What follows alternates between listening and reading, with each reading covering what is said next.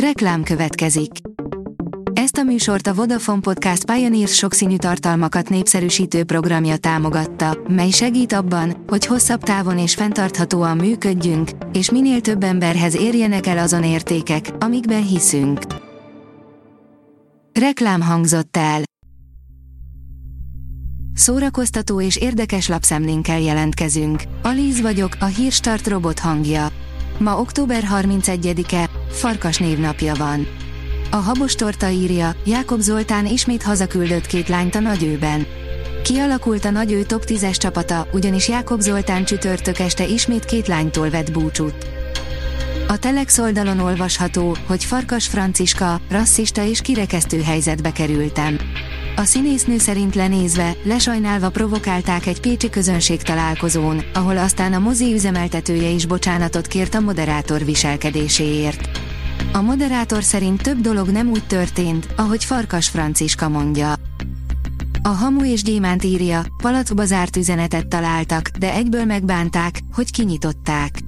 Palackba zárt rejtélyes üzenetekkel már találkozhattunk, bár leginkább a filmvásznon, hiszen keveseknek adatik az meg, hogy éppen egy 200 éves küldemény keresztezze útját.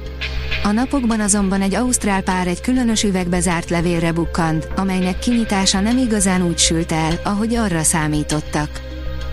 Az Instagram oldalon olvasható, hogy Top 10 kedvenc Halloweeni filmjeink. A magyar filmadatbázis a Halloweenhez közeledve kíváncsi volt, melyek a magyarok kedvenc filmjei az ünnephez kapcsolódóan. A 8000 néző szavazatai alapján összeállt toplistán főleg 90-es évekbeli filmek szerepelnek, Tim Burton és Johnny Depp elképesztően népszerű. A Márka Monitor írja, koncerttel ünnepli Budapest 150. születésnapját a Vígszínház társulata. A Duna bal partján fekvő Pest, valamint a jobb partján elterülő Buda és Óbuda városának egyesítésével 1873. november 17-én jött létre Budapest. A hivatalos ünnepi gála koncert a Víg Színházban lesz, amit november 18-án a közönségnek is bemutatnak. A Joy írja, amire mindenki várt, a jó barátok főszereplői megszólaltak, óriási fájdalmat éreznek. Matthew Perry október 28-án hunyt el, saját jacuzziában. Halálának oka fulladás volt, ám ennek körülményei máig tisztázatlanok. Az Operaház fantomja 20. születésnapját ünnepli, írja a Librarius. A Madács Színház 2003. május 30-án mutatta be Andrew Lloyd Webber az Operaház Fantomja című musicaljét, Szirtes Tamás rendezésében.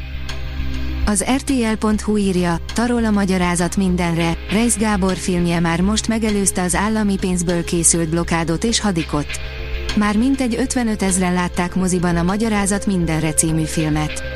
Reis Gábor alkotása egy fillér magyar állami támogatást sem kapott, de bevételben már megelőzte a közpénzmilliárdos blokádot és hadikot. Politikai támadást és elhallgattatást kiállt a Szépírók Társasága, miután nem kaptak támogatást az NKA-tól, írja a Fidélió. Közleményt adott ki a Szépírók Társasága, miután a Nemzeti Kulturális Alap Szépirodalom Kollégiuma nem ítélt meg támogatást a 2024-es évre benyújtott pályázatukra. A kultúra.hu oldalon olvasható, hogy egy jó szöveg olyan, mint a szív felé kilőtt nyíl, Berényi Emőke vajdasági irodalomterapeutával beszélgettünk.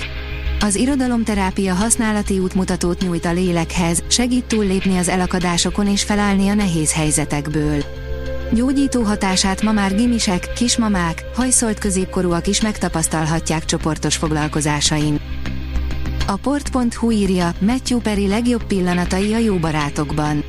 A napokban elhunyt színész karaktere sokak kedvence volt a népszerű szitkomban, és az is tény, hogy neki köszönhettük a legjobb poénokat.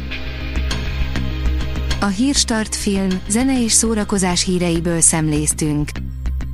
Ha még több hírt szeretne hallani, kérjük, látogassa meg a podcast.hírstart.hu oldalunkat, vagy keressen minket a Spotify csatornánkon, ahol kérjük, értékelje csatornánkat 5 csillagra.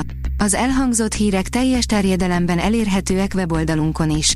Köszönjük, hogy minket hallgatott!